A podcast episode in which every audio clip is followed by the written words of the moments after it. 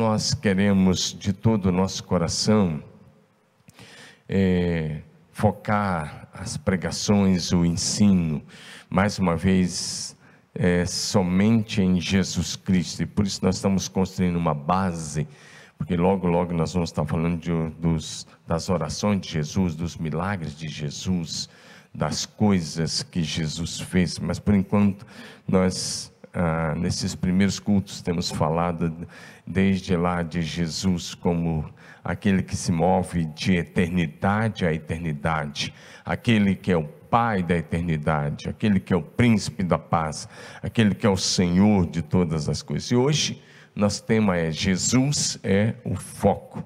Jesus é o foco. É o foco da nossa fé, da nossa existência, daquilo que somos, daquilo que fazemos. Eu quero tomar como base o texto de Filipenses, capítulo 3, versos de 12 a 14, que diz assim: Não que eu tenha já recebido ou tenha já obtido a perfeição, mas uma coisa faço, é, mas prossigo para conquistar aquilo para que também fui conquistado por Cristo Jesus. Irmãos, quanto a mim, não julgo havê-lo alcançado, mas uma coisa faço, esquecendo-me das coisas que para trás ficam e avançando para as que estão adiante de mim, prossigo para o alvo, para o prêmio da soberana vocação de Deus em Cristo Jesus. Amém. Senhor, nós pedimos que o Espírito do Senhor, que é onipotente, onipresente, onisciente, agora também fale com cada pessoa na sua casa, aonde estiver alguém que está ligado, ou que está assistindo, ou que vai assistir esta palavra, ore que o Espírito do Senhor traga, o Espírito Santo do Senhor traga revelação plena de Jesus Cristo e que cada um possa compreender quem é Jesus. Nós te louvamos, te agradecemos e abençoamos cada pessoa em nome de Jesus. Amém. Amém e amém. Então vamos à palavra dessa manhã, que tem como tema Jesus é o foco. Quando o homem caiu lá no, em pecado, lá no jardim do Éden ainda, naquela conversa de Deus com o primeiro casal, ali mesmo Deus prometeu a vinda do Salvador. Ali Deus prometeu a solução para a situação do pecado da raça humana.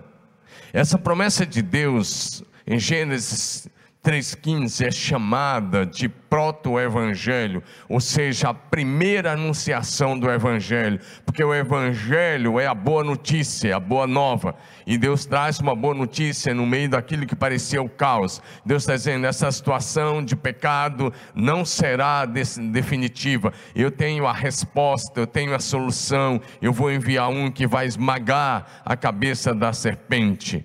E, ele, e essa promessa de Deus trouxe grande expectativa e esperança para a humanidade desde então. Nós sabemos que Jesus é o Filho de Deus. Ele é o Criador dos céus. E quando você fala céu, você está falando todo o universo, todo o sistema planetário. Ele é o Criador da terra, do mar, de tudo que neles há. Porém, Deus Pai, por amor a nós, enviou seu Filho como Cordeiro de Deus para morrer a nossa morte, para nos dar a sua vida e não qualquer vida, mas vida plena aqui na terra e vida eterna. Esse é o projeto de Deus. Jesus Cristo de Nazaré é a única esperança para o povo desse planeta. E a Bíblia vai dizer para nós que debaixo do céu nenhum outro nome há dado entre os homens que possa salvar alguém. Ou seja, só Jesus Cristo salva. Só Jesus Cristo salva. Através da morte de Jesus, o Cordeiro de Deus, nós temos a reconciliação, nós temos o perdão de todos os nossos pecados, e nós temos a garantia da vida eterna. Nosso alvo então é Cristo, Ele é o nosso padrão, nosso modelo e o alvo da nossa fé, o alvo da nossa salvação e da nossa esperança. Em primeiro lugar, se estudarmos a Bíblia com certo critério, nós vamos ver que Jesus é o foco de toda a criação. Em João capítulo 1, João começa assim, João 1, de 1 a 3. No princípio era o Verbo, e o Verbo estava com Deus, e o Verbo era Deus. Todas as ele estava no princípio com Deus, todas as coisas foram feitas por intermédio dele, e sem ele nada do que foi feito se fez. Ou seja, o Evangelho de João começa mostrando para nós que Jesus é o Criador de todas as coisas que existem nos céus e na terra. Por que, que é bom você entender isso? Porque senão você vai, talvez dependendo da sua fé, você vai pensar que Jesus é apenas um judeu que veio, filho de Maria, e que morreu na cruz aos 33 anos, restou o terceiro dia. Não, Jesus é Deus eterno. Isaías 9,6 vai dizer que Ele é o Pai da eternidade, e Ele é o Senhor da criação é aquele que criou todas as coisas pela palavra do seu poder. João capítulo 1, verso 10 vai dizer de Jesus assim: Ele estava no mundo e o mundo foi feito por intermédio dele. Mas as pessoas da sua geração não o receberam, não o conheceram. E a Bíblia vai dizer também que tudo que existe nos céus e na terra foram criados por Jesus, para Jesus e para a glória exclusiva dele. Colossenses capítulo 1, versículos 15, 15 a 17. O Paulo escrevendo sobre Jesus, ele disse: Jesus é a imagem, Jesus é a imagem do Deus invisível, o primogênito de toda a criação e olha aí, pois nele foram criadas todas as coisas, nos céus e na terra, e sobre a terra, as visíveis e as invisíveis, sejam tronos, sejam soberanias, sejam principados, sejam é, potestades, tudo foi criado por meio dele e para ele. Ele é antes de todas as coisas e nele tudo subsiste. E ele vai dizer: Jesus é o cabeça do corpo da igreja, ele é o princípio, o primogênito dentre os mortos, para que em todas as coisas possa ter a primazia. Esse texto vai dizer, diz para a gente que além de Jesus criar todo o universo, os céus e a terra e o universo e tudo que neles há, ele é o Criador dos anjos, ele é o Senhor, aquele que criou todos os anjos. Nós vamos falar sobre os anjos daqui a um pouquinho. Jesus, além de criar o universo, a Bíblia também vai dizer que ele sustenta todas as coisas pela palavra do seu poder.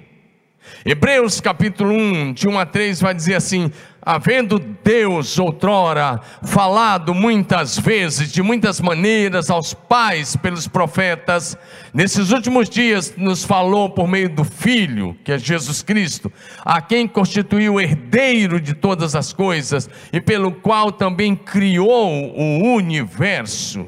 E aí ele continua dizendo: Jesus é o resplendor da glória e a expressão exata do seu ser, ou seja, a expressão exata de Deus. E olha o que ele vai dizer: sustentando todas as coisas pela sua palavra poderosa, pela palavra do seu poder. Depois de ter feito a purificação dos pecados, assentou-se à direita da majestade nas alturas, ou seja, assentou-se à direita de Deus, o Pai, no céu. Jesus, além de criar e de sustentar todo o universo pela Sua palavra poderosa. A Bíblia também, nós acabamos de cantar, ele, além de criar, Ele sustenta tudo pela Sua palavra, é o que eu estou dizendo. E acabamos de cantar um canto que eu gosto muito, que fala, um canto que eu gosto muito, que fala quão grande é o meu Deus Esse é um cântico muito inspirado, uma música muito inspirada. E aí nós sabemos que existem milhões e milhões de galáxias, com mais de 100 bilhões de estrelas. Há cientistas que chegam a falar em 300 bilhões, mas para não errar, gente, mais de 100 bilhões de estrelas. Sabe o que a Bíblia diz? A Bíblia diz que Deus, o Pai, que Jesus chama cada uma das estrelas pelo nome. Ele não só cria, sustenta, mas conhece e chama até as estrelas pelo nome. E Ele conhece você pelo seu nome. Ele ama você, porque Ele é o seu Criador. Ele, se você tem Jesus como Senhor, Ele é o seu Pai. E você é um filho muito amado desse Deus Todo-Poderoso. O que eu estou tentando dizer nessa manhã é que você precisa conhecer o Jesus que é o Criador de todas as coisas, para você mudar o conceito e saber que o Jesus, que é o, é o nosso Senhor, que é o nosso Salvador, é o Senhor do universo é o nome sobre todo nome em todo o universo. Nenhum outro nome pode ser comparado ao nome de Jesus. Deus, o Pai, o exaltou assim, e assim é, e assim será por toda a eternidade. Aleluia. Segundo lugar, quero enumerar que Jesus é o foco do Velho Testamento. Tudo na Bíblia, desde o Gênesis, aponta para Jesus. Nada na Bíblia foge da centralidade de Jesus como Senhor, da sua cruz, da sua morte e da sua ressurreição. Desde o Gênesis, a Bíblia vai apontar para Jesus Cristo. Desde lá, a Bíblia, a Bíblia tem uma linha só, o Velho Testamento, as profecias apontando para a primeira vinda de Jesus. E o Novo Testamento mostrando a vinda de Jesus, seu ministério, seu ensino, seus sermões, seus milagres, a sua morte na cruz, a sua ressurreição, a sua subida ao céu. Depois o Novo Testamento vai mostrar a doutrina da igreja, especialmente e o avanço da igreja, especialmente através dos escritos de Paulo, e depois ela vai culminar apontando para a segunda vinda de Jesus. É assim que a Bíblia é, uma linha só, apontando primeira vinda, mostrando a vinda, morte, sepultamento e ressurreição, e apontando direto já para a segunda vinda, que é o que nós aguardamos. Aleluia. Segundo lugar, então, que eu estou apontando é: Jesus é o foco do Velho Testamento. Quando o homem caiu em pecado, já disse isso, o Senhor Jesus prometeu, então o Senhor Deus prometeu enviar seu filho para buscar e salvar a humanidade perdida. Tudo no Velho Testamento, como disse, aponta para Jesus. E tantas coisas, por exemplo, a instituição da Páscoa, os cordeiros brancos de um ano que eram mortos na festa da Páscoa, o sangue dos cordeiros que era colocado nos umbrais da porta e que era colocado em cima, embaixo, nas, nos dois, nos dois laterais, das, nas laterais do, do, do, portão, da porta principal. E se você colocasse uma, duas linhas, ia formar uma cruz, porque tudo apontava para Jesus e para a redenção pelo sangue de Jesus que seria derramado na cruz do Calvário. O tabernáculo, o formato do tabernáculo, tudo no tabernáculo apontava para o Senhor Jesus. O ministério sacerdotal apontava para Jesus como nosso sumo sacerdote para sempre. Os, os, evangelhos mostram o ministério de Jesus e o que ele fez na terra, mas o livro de Hebreus mostra o que Jesus está fazendo agora, como sumo sacerdote para sempre. O livro de Hebreus poderia ser considerado, como alguém já disse, como o quinto evangelho. Os quatro evangelhos, repito, mostrando o que Jesus fez. Seus milagres, seu ministério, ensino, sermões, morte e ressurreição. E o livro de Hebreus aponta para o ministério atual de Jesus. Por isso o sacerdócio, sacerdócio antigo era só uma sombra do sacerdócio eterno de Jesus Cristo intercedendo por nós. O ministério profético apontava para Jesus, era um símbolo de Jesus como profeta. Então tudo no Velho Testamento apontava e aponta para o Senhor Jesus. Jesus é o foco das principais profecias do Velho Testamento mais de 400 profecias do Velho Testamento, do Velho Testamento apontavam diretamente para Jesus. E mais, essas mais de 400 profecias, todas elas se cumpriram na pessoa de Jesus. Só para dar alguns exemplos. Deixa eu dar poucos exemplos que são mais de 400 profecias se cumpriram em Jesus, mas vou te dar alguns exemplos. Isaías 7,14 diz: Portanto, o Senhor mesmo vos dará um sinal. Eis que a virgem conceberá e dará à luz um filho, e ele será chamado de Emanuel. Esse texto se cumpre lá em Mateus capítulo 1, verso 23, onde a Bíblia diz, e a virgem, ele diz, o anjo fala com o José, ele diz, não tema receber José como seu esposo, não tema receber Maria como sua esposa, porque nela, que nela foi gerado o Espírito Santo, e ele diz, e isso está acontecendo para se cumprir o que foi dito pelo Senhor, através do profeta Isaías. Ele disse, o seu nome será Emanuel, que quer dizer Deus conosco. No verso 18, desculpe, ele está dizendo: A virgem conceberá e dará à luz um filho, e ele será chamado pelo nome de Emanuel, quer dizer Deus conosco. E 23 também. Alguns dos títulos de Jesus. Por exemplo, Isaías capítulo 9, verso 6 diz: Porque um menino nos nasceu, um filho se nos deu, o governo está sobre os seus ombros, e o seu nome será maravilhoso conselheiro, Deus forte, Pai da eternidade, príncipe da paz. Veja bem, Deus não faz nada sem que primeiro ele anuncia. Primeiro Deus anuncia e depois ele faz. Então, há 700 anos antes do nascimento de Jesus, o profeta Isaías está em nome do Senhor, já dando até alguns títulos: maravilhoso conselheiro, Deus forte, Pai da eternidade, príncipe da paz, como anunciando o seu nascimento de uma virgem. Outra profecia, só para dizer que ah, mostrar algumas das profecias que se cumpriram em Jesus. Eu estou mostrando algumas poucas. Profecia dando o nome da cidade onde Jesus haveria de nascer. Miqueias capítulo 5, verso 2, o profeta diz: Tu, Belém, Efrata, é, pequena demais para figurar como grupo das milhares de Judá, de ti me sairá o guia que há de reinar em Israel, cujas origens são Deus desde os tempos eternos, desde os tempos antigos, desde o dia da eternidade. Outra profecia sobre o seu sacrifício. O mesmo profeta Isaías, o capítulo 53 todo, ele está narrando sobre a pessoa de Jesus, seu sacrifício substitutivo na cruz do Calvário. E aí, dentre essas coisas que ele vai dizer, eu vou apenas enumerar os versos 4 a 6, onde vai dizer que ele levou sobre si nossos pecados, transgressões, iniquidades, iniquidades, dores e enfermidades. Esse 53 4 em diante. Certamente ele tomou sobre si as nossas enfermidades e as nossas dores levou sobre si.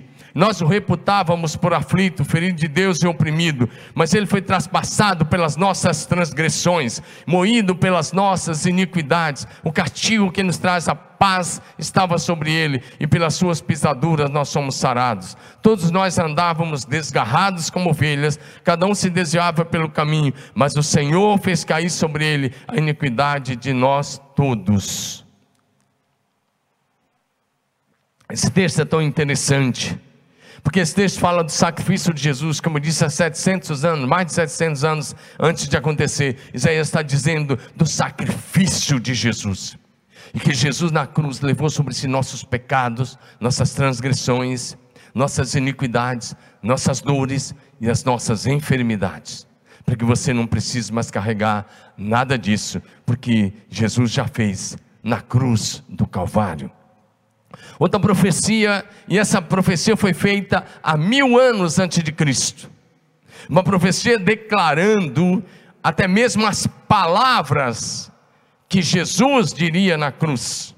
Mil anos antes da sua crucificação, o rei Davi, que também era profeta, escritor e profeta, no Salmo 22, 1, verso a, parte A, ele diz as palavras que Jesus ia dizer na cruz. Algumas das palavras.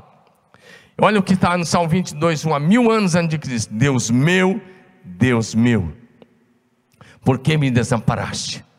Essas palavras foram escritas mil anos antes de Cristo. E lá na cruz, na hora da angústia máxima, Jesus bradou: Deus meu, Deus meu, por que me desamparaste? Ou seja, assim foram as, todas as outras profecias, cumprindo somente em Jesus. Uma outra profecia interessante, vou citar só mais duas. Outra profecia interessante é que o Velho Testamento, em muitos lugares, já previa a ressurreição de Jesus. Vou citar só uma de Davi. Né? Salmo 16, versículo 10.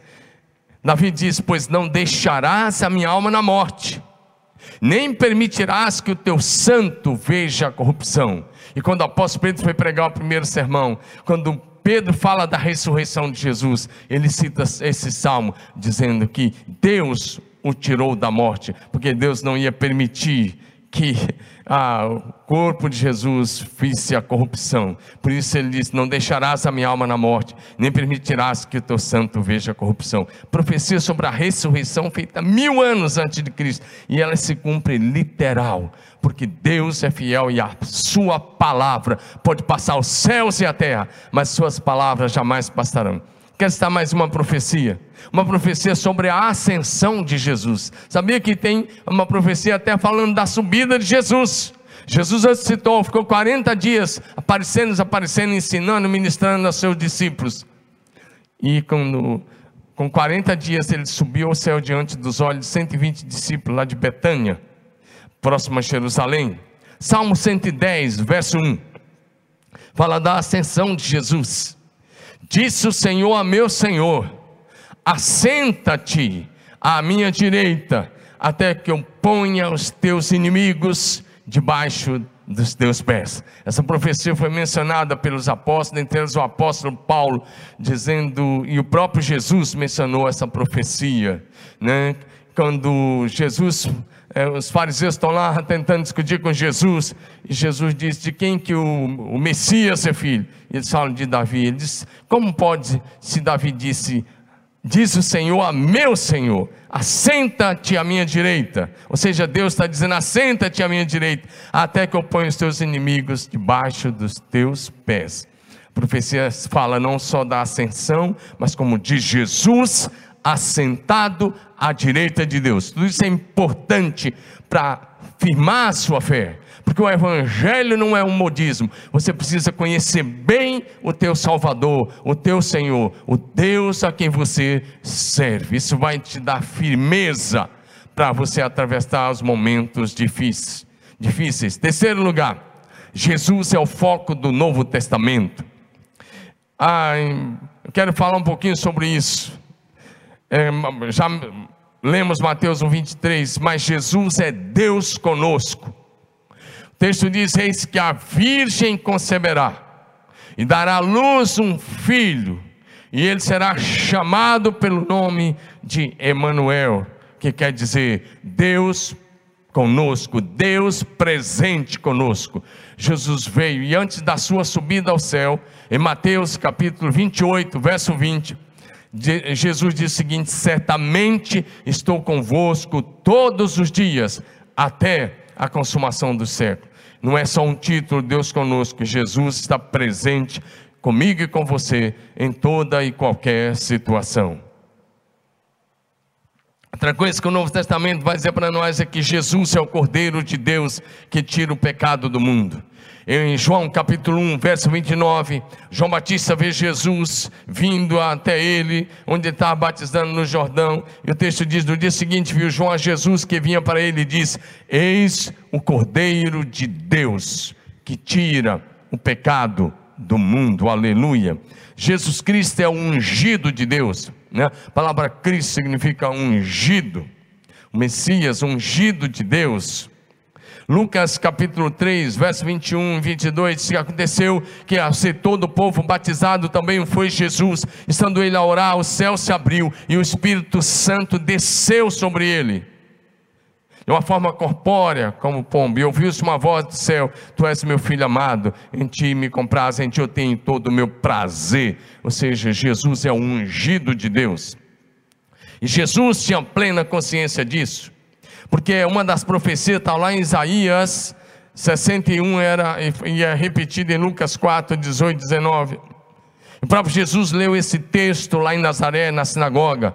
Lucas 4, 18, 19, ah, ele está repetindo Isaías 61. Ele diz: O Espírito do Senhor está sobre mim, porque ele me ungiu para evangelizar os pobres, enviou-me para proclamar libertação aos cativos, restauração da vista aos cegos, para pôr em liberdade os oprimidos e apregoar o ano aceitável do Senhor. Jesus tinha consciência dessa unção. Atos 10, 38 vai dizer: como Deus, o Pai, ungiu a Jesus de Nazaré com Espírito Santo e com poder. Por isso ele andou por toda parte, fazendo bem, curando todos os oprimidos do diabo, porque Deus era com ele. Jesus é o foco do Novo Testamento. Jesus Cristo é o Filho de Deus. Mateus 3,17, mais uma vez, eis uma voz do céu que dizia: Este é o meu filho amado, em quem eu tenho muito prazer. Mateus 16, 16, naquela revelação de Deus, o Pai, ao apóstolo Pedro, quando Jesus perguntou: O que, é que vocês dizem que eu sou? E Pedro responde: Tu és o Cristo, o Filho do Deus vivo. E aí então que Jesus responde é sobre esta verdade, sobre esta afirmação, sobre este princípio, Cristo, Filho do Deus vivo. Jesus disse que eu vou edificar a minha igreja e as portas do inferno não prevalecerão contra, contra ela. Jesus é o foco então de todo o Novo Testamento. Jesus é o, Jesus é o centro de todas as coisas, o Senhor de todas as coisas. O seu Deus Pai disse uma coisa interessante. Ele disse que nós devemos ter nosso foco em Jesus e que a nossa fé e obediência deve ser exclusiva a Jesus. No Monte da Transfiguração, numa noite em que o Senhor passou toda a oração com Pedro, Tiago e João, em um, em um determinado momento, Deus o Pai desceu até aquele local e Deus o Pai trouxe dois personagens do Velho Testamento. Deus trouxe Moisés e Elias e estavam conversando com Jesus. E enquanto eles falavam, uma nuvem luminosa veio e envolveu os discípulos. E da nuvem, Lucas 9, 34 e 35. E da nuvem veio uma voz do Pai que dizia: Este é o meu filho, o meu eleito, a ele ouvi. Deus está dizendo, não é mais a lei, não, é, não são mais as profecias do Velho Testamento que vão direcionar a vida de vocês. Ele está dizendo porque Jesus é o cumprimento da lei, Jesus é o cumprimento das profecias. E ele está dizendo, mas agora vocês vão ouvir Jesus, ouçam a Jesus.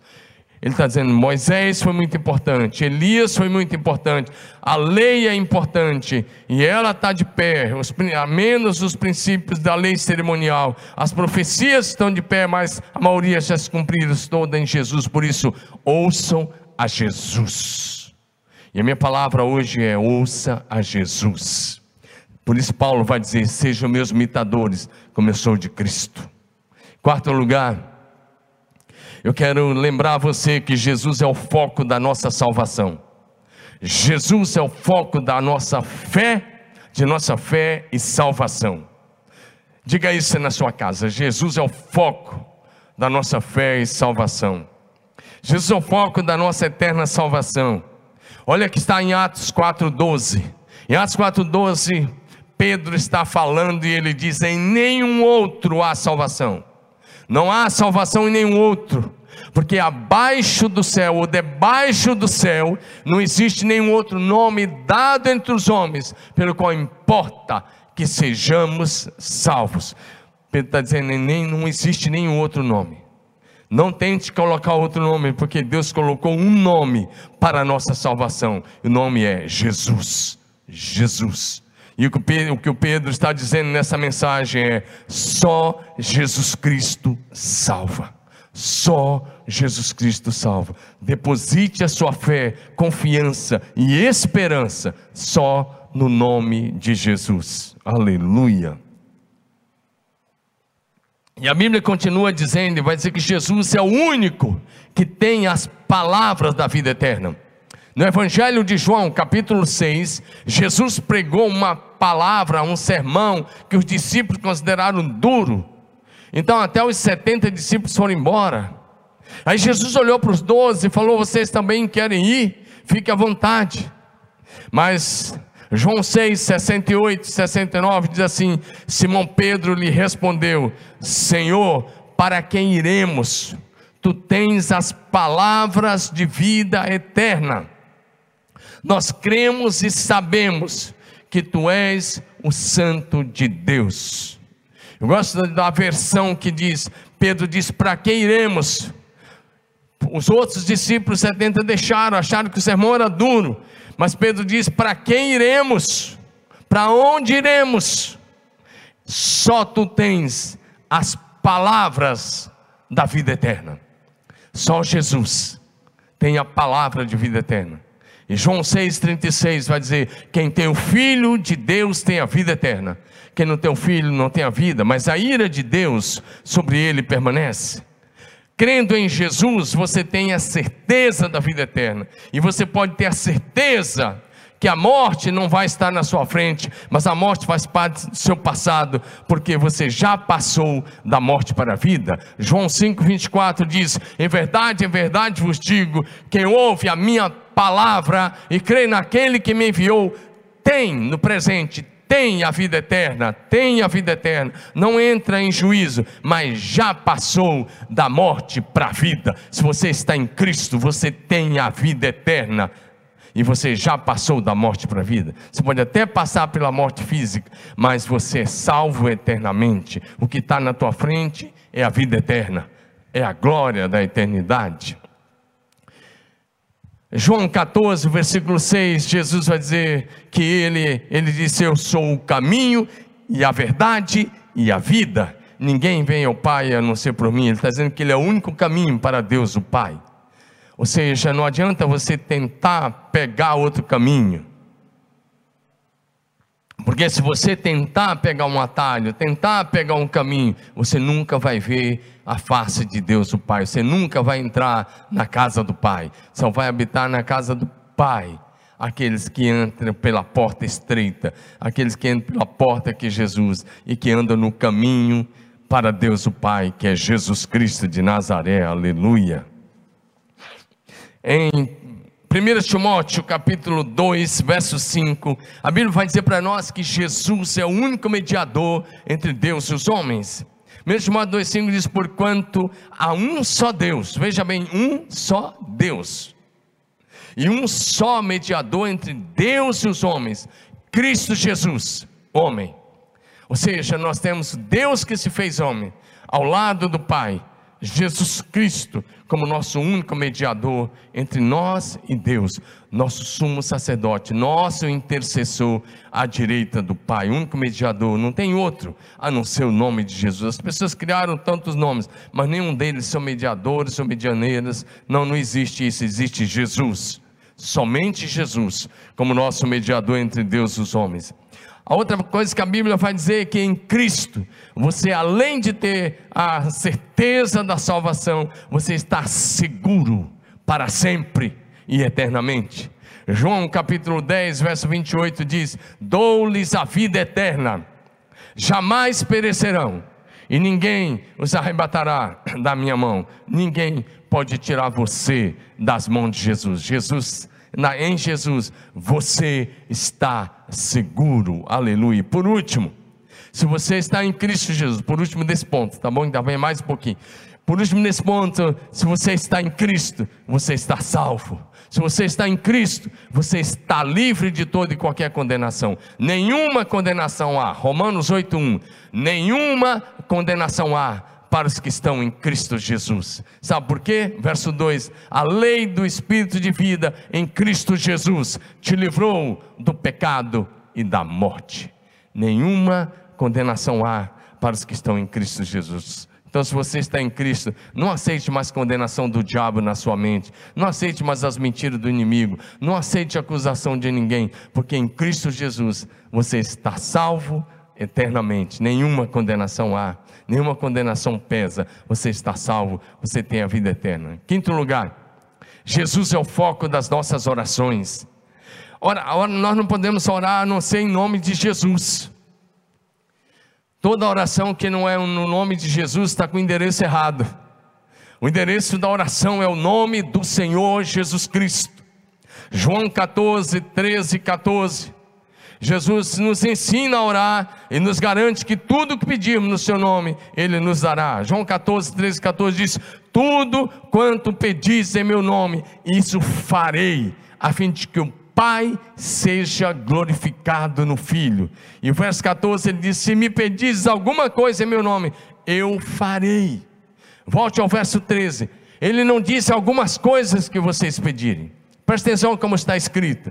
E nós vamos crer em Jesus como está escrito. Está escrito assim: tudo quanto pedides em meu nome, isso farei. Jesus está dizendo: que vocês pedirem em meu nome, eu farei. Evangelho de João, capítulo 15. João capítulo 15, verso 7.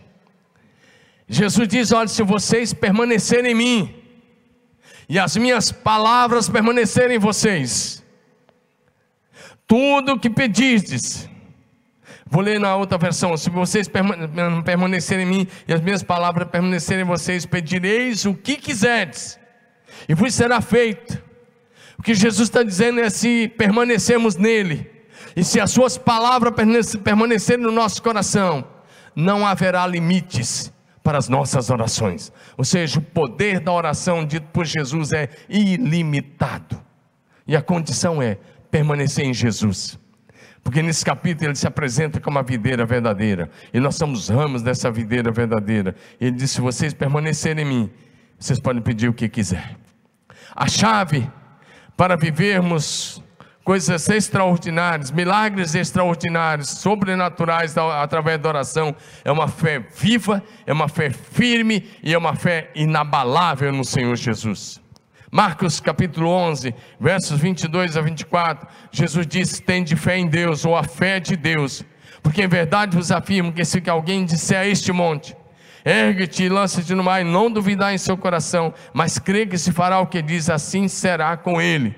Por isso vos digo: tudo quanto em oração, olha aí, tudo quanto em oração pedis, credes que vocês já receberam, e será assim com você.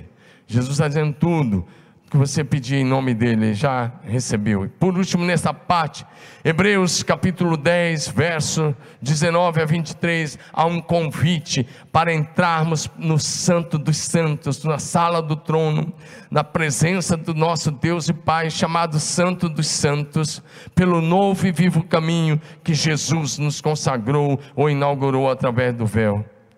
Verso Hebreus 10, 19, 23 diz: Tendo, pois, irmãos, intrepidez, para entrar no Santo dos Santos, pelo sangue de Jesus, pelo sangue de Jesus. Sem o sangue de Jesus nós não entramos, porque é o sangue de Jesus que nos purifica de todo pecado, que nos justifica, que é o sangue da nova eterna aliança, é o sangue que nos reconciliou. Por isso nós entramos na presença do Pai, como filhos, tem intrepidez para entrar no Santo do Santo pelo sangue de Jesus, pelo novo e vivo caminho que Ele nos consagrou através do véu, isto é, pela sua carne, está falando do seu sacrifício da cruz, tendo grande sacerdote sobre a casa de Deus, que é Jesus.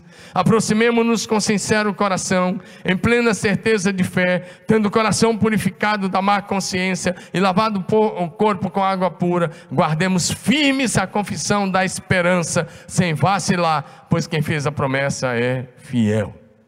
E por último, sobre a oração, eu gostaria de te dar mais um versículo.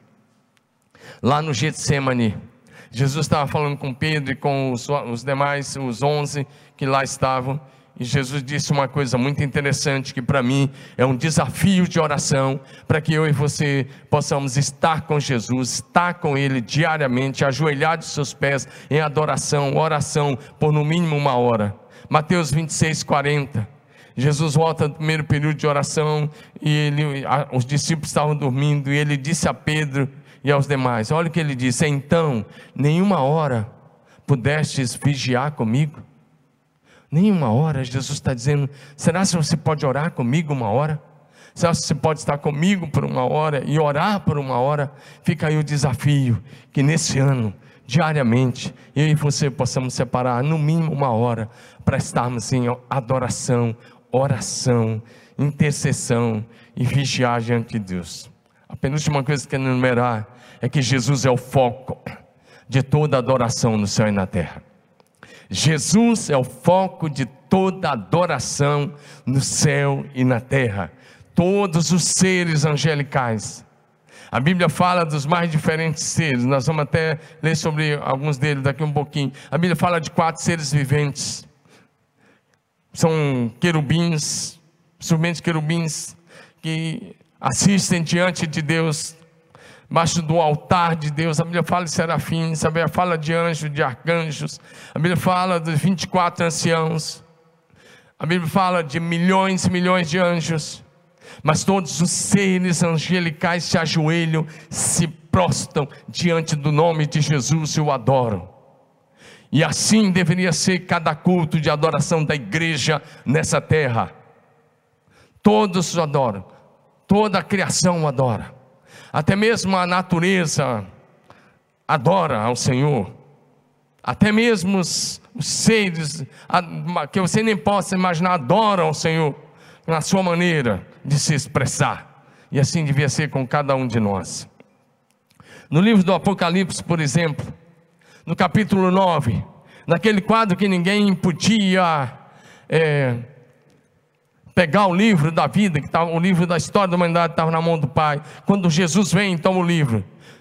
Apocalipse 5, de 9 em diante, diz: Veio, pois, tomou o livro da mão direita daquele que estava sentado no trono, e quando tomou o livro, os quatro seres viventes, olha aí eles, os 24 anciãos prostraram-se diante do Cordeiro, Jesus Cristo, tendo cada um deles harpas e taça de ouro, cheia de incenso, que são as orações dos santos, e entoava um novo cântico, a adoração aí a Jesus: Digno és de tomar o livro e abrir os seus selos, porque foste morto, e com o teu sangue compraste para Deus os que procedem de toda tribo, língua, povo e nação, e para o nosso Deus os constituíste reino e sacerdotes, e eles reinarão sobre a terra. Aleluia. Essa é só uma parte da adoração que João viu no céu. E o texto continua: Vi e ouvi a voz de muitos anjos ao redor do trono, dos seres viventes, dos anciãos, cujo número era milhões de milhões e milhares de milhares, proclamando com grande voz: Digno é o cordeiro que foi morto, de receber o poder e riqueza e sabedoria e força e honra e glória e louvor, porque foste morto e com o teu sangue compraste para Deus então via toda criatura e toda criatura que há no céu, no céu de Deus, sobre a terra, debaixo da terra e sobre o mar, e tudo que neles há, estava dizendo: A Deus o Pai, aquele que está sentado no trono, e ao Cordeiro, seja o louvor, e a honra, e a glória, e o domínio pelos séculos dos séculos. E os quatro seres viventes respondiam Amém, e os anciãos se prostraram e adoraram. O pessoal do louvor pode subindo. Filipenses capítulo 2, verso 9 a 11, vai dizer para a gente que todos os joelhos se dobrará e toda língua confessará que Jesus Cristo é o Senhor, para a glória de Deus o Pai. Pelo que também Deus o exaltou soberanamente, e lhe deu o nome que está acima de todo nome, para que ao nome de Jesus se dobre todo o joelho nos céus e na terra e debaixo da terra, e toda língua confesse que Jesus Cristo é o Senhor, para a glória de Deus o Pai. Se for possível, vamos cantar a canção do Apocalipse, se fosse. Tá bom? Por último, Jesus é o foco e a razão da nossa esperança. 1 Timóteo, capítulo 1, verso 1 texto diz: Paulo, apóstolo de Cristo Jesus, pelo mandado de Deus, nosso Salvador, e de Cristo Jesus, esperança nossa.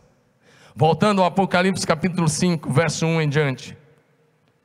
Pessoal da transmissão, pode ficar tranquilo que a gente é tranquilo aí, tá? Mantenha a transmissão até o fim do cântico, que é a oração final, tá bom? Tranquilo aí. Voltando ao Apocalipse capítulo 5, verso 1, para a gente fechar. Naquele quadro, João diz: Vi na mão direita daquele que estava sentado no trono, um livro escrito por dentro e por fora, de todo selado com sete selos. Vi também um anjo forte, que proclamava com grande voz: Quem é digno de abrir o livro e de desatar os selos? E olha o que João vai dizer: Por que, que não há salvação em nenhum outro? Olha o que João vai dizer: Ora, nem no céu, céu de Deus, nem sobre a terra, nem debaixo da terra. Ninguém podia abrir o livro e nem mesmo olhar para ele. Por isso João começa a chorar muito, Porque se ninguém nem no céu, nem na terra, nem debaixo da terra podia abrir o livro, então João está chorando, porque então não haveria esperança de salvação. E quando João está chorando muito, um dos anciãos estava conduzindo João disse: Para de chorar, ou não chores.